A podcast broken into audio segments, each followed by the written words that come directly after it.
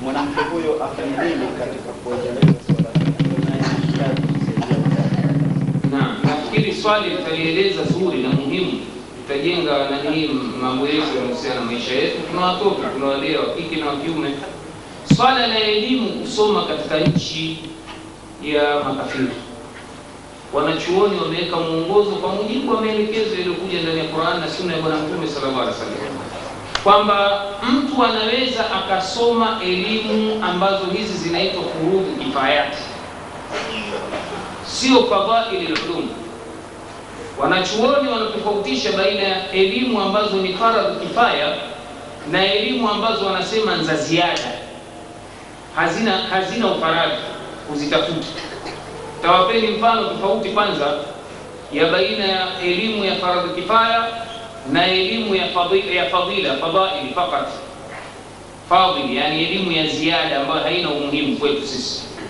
Iwe mtu tuanze hii na fadhaili hizi za ziada hizi, katoka kwao Unguja, Pemba au Dar es Salaam au Mombasa au Nairobi, kaja soma hapa eti typewriter miezi sita, sharia haijamkubalia kuja hapa kama lengo ni hili. Tupo eh? Kwa nini? Kwa sababu hii ni elimu, si faradhi kifaya, na ikija kuwa faradhi kifaya basi sharia itamtaka asome kwa Waislamu kadiri ya uwezekano. Asome kwa nani? Waislamu. Sasa niambieni jamani, elimu ya typewriter Unguja haipo, haya haipo Unguja, Tanga haipo, haya Tanga haipo, Dar es haipo, Mombasa haipo. Iwe mtu afunge msafara kuteze mali aliyo Uingereza hapa miezi sita saba, ambao asoma typewriter au asomee kompyuta computer stage 1 mfano au stage 2 ni elimu zimezagaa huko. Kwa hiyo akivuka bahari kuja nchi ya makafiri kwa lengo hilo, inaambua lengo hilo ni batili, kukaa kwake ni batili, haifai, kwa sababu alaslu hairuhusiwi kukaa na nchi ya makafiri. Kwa hadithi ya Mtume sallallahu alaihi wasallam, niko mbali na kila anayeishi katika miji na watu makafiri, niko mbali na makemeo makali. Jamani, haya elimu ni faradhi kifaya. Tukisema faradhi kifaya ni elimu ambayo kuna elimu ambayo ni faradhu aini, ni ya dini. Kama ni ya dini, hakuna mwalimu, mwatakiwa mtume watu kwa mashekhe wende wakasome, falaula nafara min kulli firqatin minhum taifa liyatafaqahu fi din waliyundhiru qaumahum idha rajau ilayhim, litoke kundi lende likasome, halafu lirejee lielimishe watu dini. Hizi mfaradhi aini, lazima watu wende, halafu waelimishwe mmoja mmoja mambo yao ya wajibu, mambo ya nguzo za Uislamu, faradhi za udhu na mambo ya ibada kwa ujumla, yale ambayo ni arkani. Hizi faradhi kifaya ni elimu ambayo inakuwa ni ya dunia, lakini kwa kukosekana kwake pale mahala mjini, kijijini, wanadhurika Waislamu. Kwa mfano, elimu ya matibabu hatuna daktari yoyote, wachilia mbali bingwa wanawake, daktari ataka kumtibu mtu malaria hakuna. Ni wajibu wetu sisi kutoa vijana kwenda kusoma, waende huko waje kututibu. Wakirudi tayari inakuwa ule ufaradhi umeanguka, hatuendelee kupata dhambi. Sasa basi, katika elimu hizi kama hazipo, wanachuoni wanasema zitafutwe mahala kadiri inavyowezekana, mahala penye amani, penye Uislamu, mahala ambapo hapana fitna kwa Muislamu na Waislamu wakikaa hapo. Hivyo basi, kama elimu ni ya utabibu, mfano udaktari wa, wa, wa cheo cha awali, mfano medical assistant, ni kutafuta eneo ambalo ni la karibu, lina Waislamu, mahala ambapo hapana fitna tapelekwa kijana wa kiume hapo wasome, alafu warudi.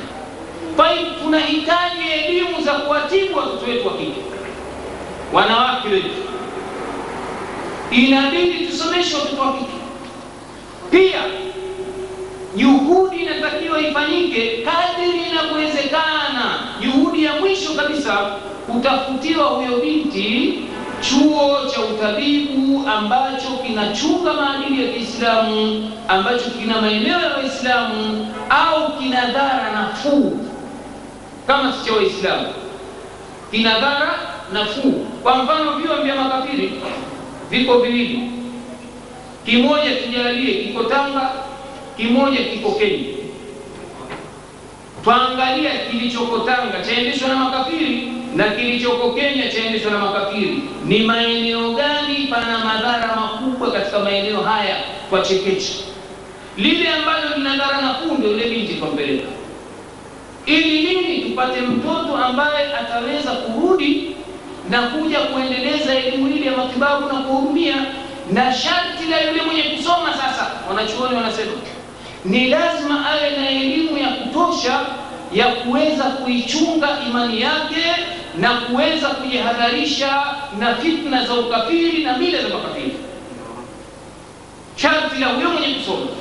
Kama ikiwa hatujamfikisha hapo, haturuhusiwi kumpeleka, kwa sababu kuna hatari nyingi zinaweza zikajitokeza, ima yeye tukampoteza kabisa, kwa maana imani ikamtoka, au akenda akaja kunukulia ukafiri na haya matibabu akaja akatuletea kwa hiyo sharia hapa ni ukasai, jamani, si masala ya watu kusafiri safiri tu. Nenda zangu Britania na kwenda kusoma Amerika, sijui wapi.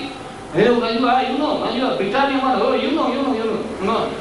Wengine waje hapa kutafuta shahada, kwa sababu kule kwetu kuna udhaifu mmoja na Waarabu wenzetu kule. Ukija na shahada imetoka Britania, basi utapata mshahara mkubwa. Ujinga tulionao Waislamu, maadamu umekuja kusoma huku Uingereza, Amerika chuo hicho hicho alichosoma ndugu yako Nairobi au mfano wake Nairobi Kenya, basi yule aliyetoka na shahada ya Nairobi atakuwa mshahara mdogo, ambao huyu kaja world country. Kuna kijana pilot ndugu yetu yuko Jida, kasoma upilot Marekani, lakini ana pasipoti ya Tanzania. Mshahara wake ni duni kuliko wale aliosoma nao kule Marekani, na wote wamesoma Marekani. Kwa nini? Ni Mtanzania. Ili mradi ukishatoka Thadweli wewe basi ndio umetoka matakoni huko, ni magu basi. Sasa hili lakini nataka kuchungwa. Sisi nia yetu kupata watu wa kutibu watoto wetu wa kike, kuwatibu naniwa na akina mama. Sisi hatuna malengo ya shahada. Kweli shahada ni namna ya kumaizi mtu kwamba kasoma hakusoma lakini itatosha kwamba mtu kasoma, tumekuta ni shahada yake imekubalika na uzoelefu tosha huyu kufanya kazi yake chini ya uchamungu basi. Kwa hiyo haya mambo yataka kuchunga, ndugu zangu, ndio pale ninaposema mwanzo kabisa, yataka kuchunga nia ya mtu aliokuja.